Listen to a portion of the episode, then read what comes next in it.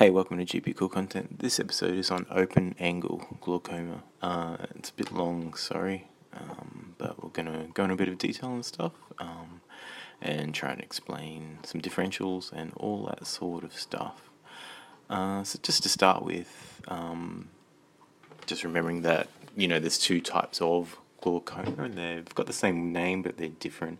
So open angle glaucoma is a chronic disease and angle closure glaucoma is an emergency. Uh, and the way I guess try and remember that is open angle glaucoma is like type 2 diabetes, and angle closure is like DKA. Similar but different. So we're just going to go into a bit of background before we get into the case, uh, and then get through that. We'll try and get through it quickly. So, what's the epidemiology of glaucoma? So, glaucoma is the world's leading cause of irreversible blindness. It's estimated to affect between 2 to 3% of the Australian population. And what are the types of glaucoma? So, you've got open angle glaucoma, which is what we're talking about here, and that's basically 90% of all cases of glaucoma. Uh, there are a number of other types, but the main other subtypes are angle closure glaucoma, which we talked about in a previous podcast, normal tension glaucoma, which we haven't touched on in this, and neovascular glaucoma, which is really a complication of um, your proliferative diabetic retinopathies and similar.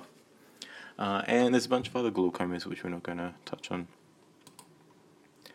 Uh, just talking about what is the physiology of aqueous humor formation. So aqueous humor is produced by the ciliary bodies in the posterior segment. It circulates around the iris forwards into the anterior chamber. It's then reabsorbed through the trabecular meshwork into the canal of Schlemm, which drains into the episcleral veins. What's the pathophysiology of open angle glaucoma? So, chronic open angle glaucoma is an intraocular pressure related progressive optic neuropathy with accompanying characteristic changes in the optic nerve and the visual field. It's caused by slow clogging of the drainage canals, which results in increased eye pressure. You've got a wide and open angle. It develops slowly and it's a lifelong condition. Uh, and initially, it'll have symptoms and damage that may not initially be noticed for a while. So, that's a bit of background. Getting on to the case. So the case for today is that you have a 50 year old African American man working as an occupational truck driver who is noted to have a large cup to disc ratio during fundoscopic exam by his optometrist and he was referred back to you. He has no visual complaints, but he does have a background of hypertension and diabetes, but both are well controlled. So, what are the risk factors for open angle glaucoma? Risk factors for open angle glaucoma include age, family history, being of Afro Caribbean race, having a history of ocular hypertension, uh, having a history of myopia, retinal detachment, um, central retinal venous occlusion, diabetes, having strong family history of open angle glaucoma, hypertension, sleep apnea, cardiovascular disease, migraine, migraine and Raynaud's. And the limited evidence risk factors include current smoking, current migraine and peripheral vasospasm, long term steroid use, and previous eye injury. So, the features of history in open angle glaucoma, what are they?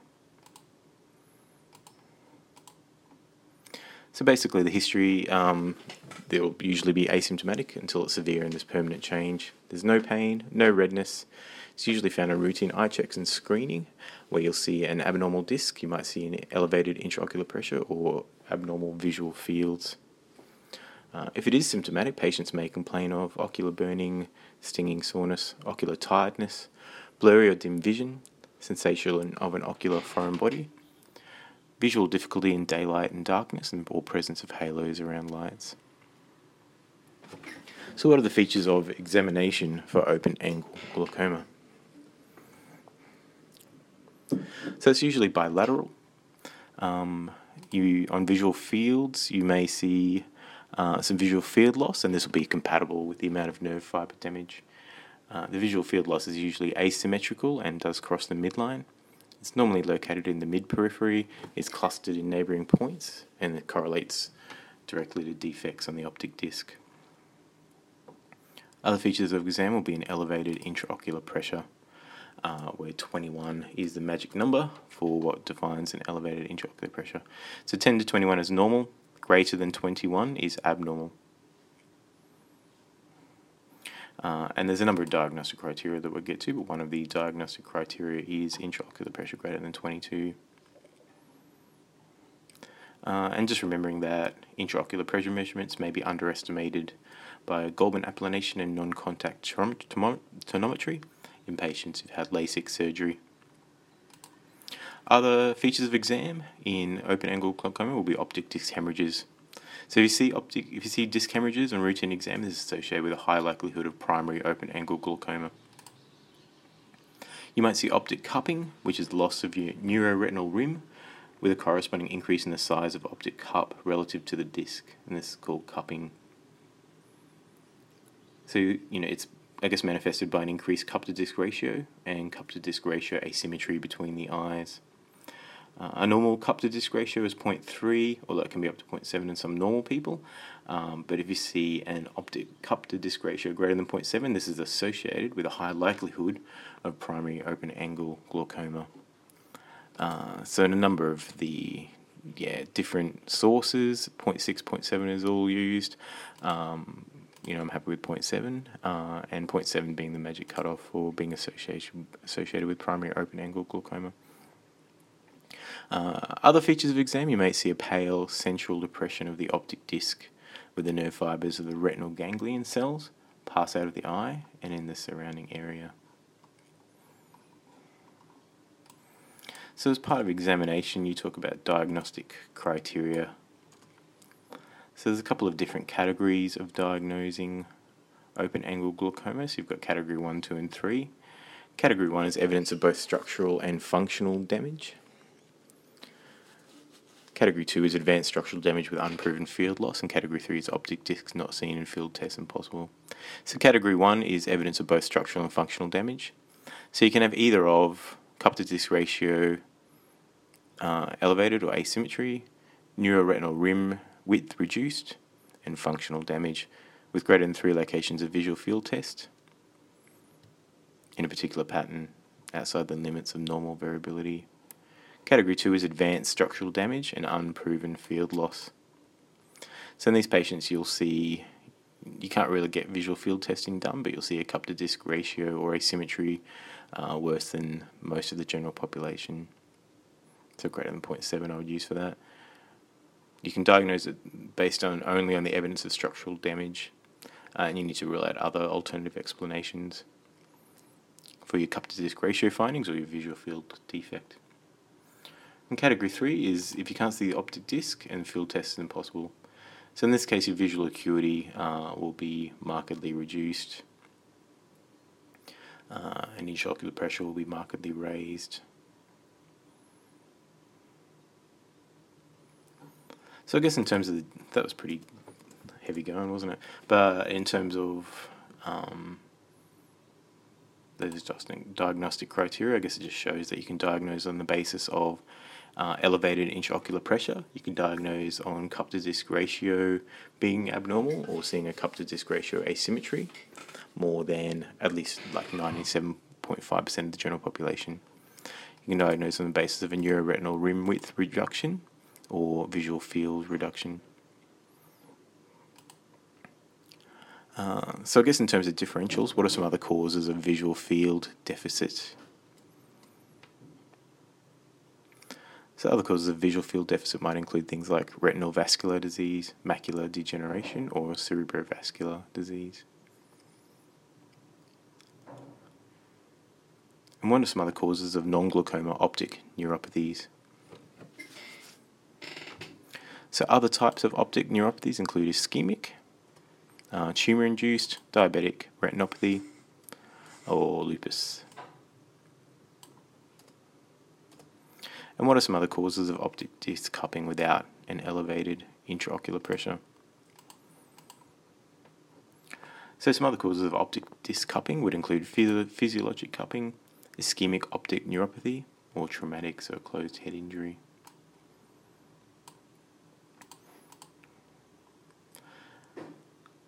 And the differences between glaucomatous optic disc cupping and other causes are that the glaucomatous optic disc cupping will have larger cup to disc ratios. Uh, you'll have a vertical as opposed to horizontal elongation of the cup, and you'll see disc hemorrhages. So, what are the investigations in open angle glaucoma? Uh, so, I think basically they're none. You to refer to ophthalmology to do them. What's an average intraocular pressure in the eye? So, apparently the average is 16. And what's the normal range of intraocular pressure in the eye? Normal range is 11 to 21. So, what are the classifications of severity of open angle glaucoma? So, classifications are mild, moderate, severe, and end stage. In mild, you have early visual field defects.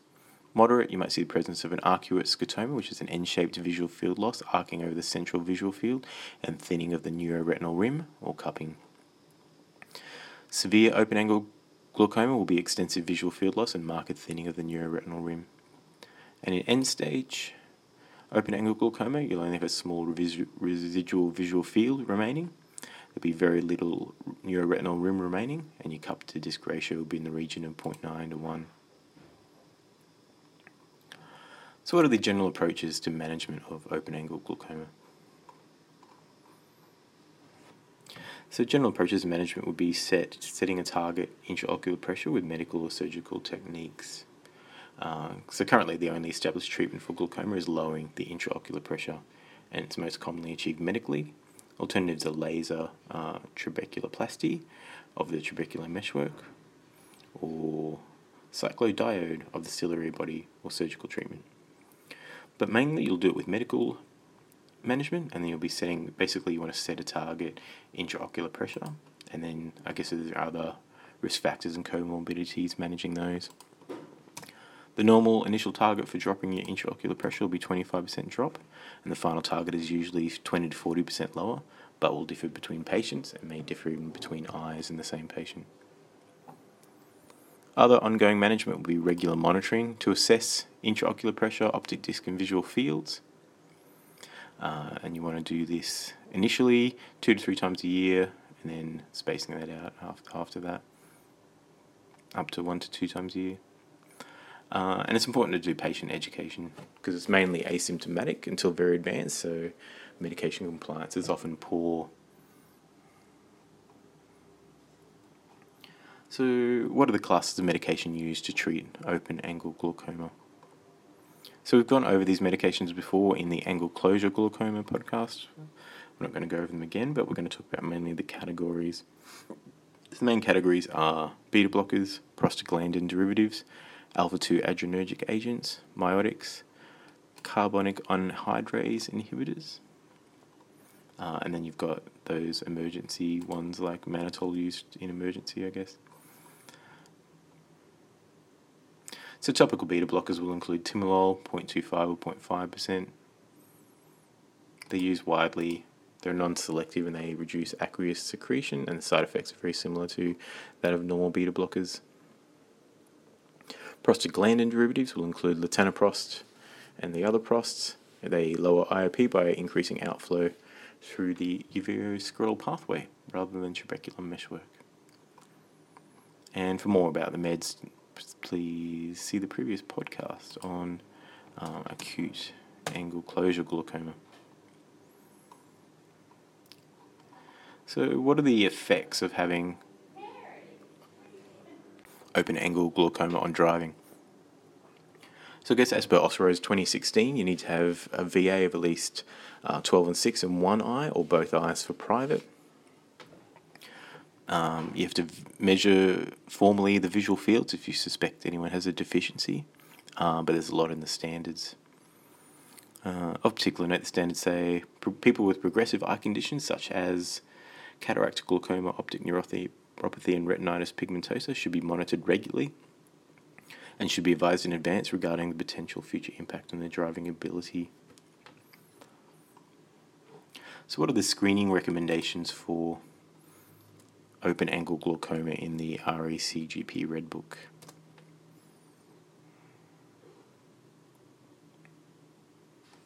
So basically, it breaks it out into increased risk and higher risk.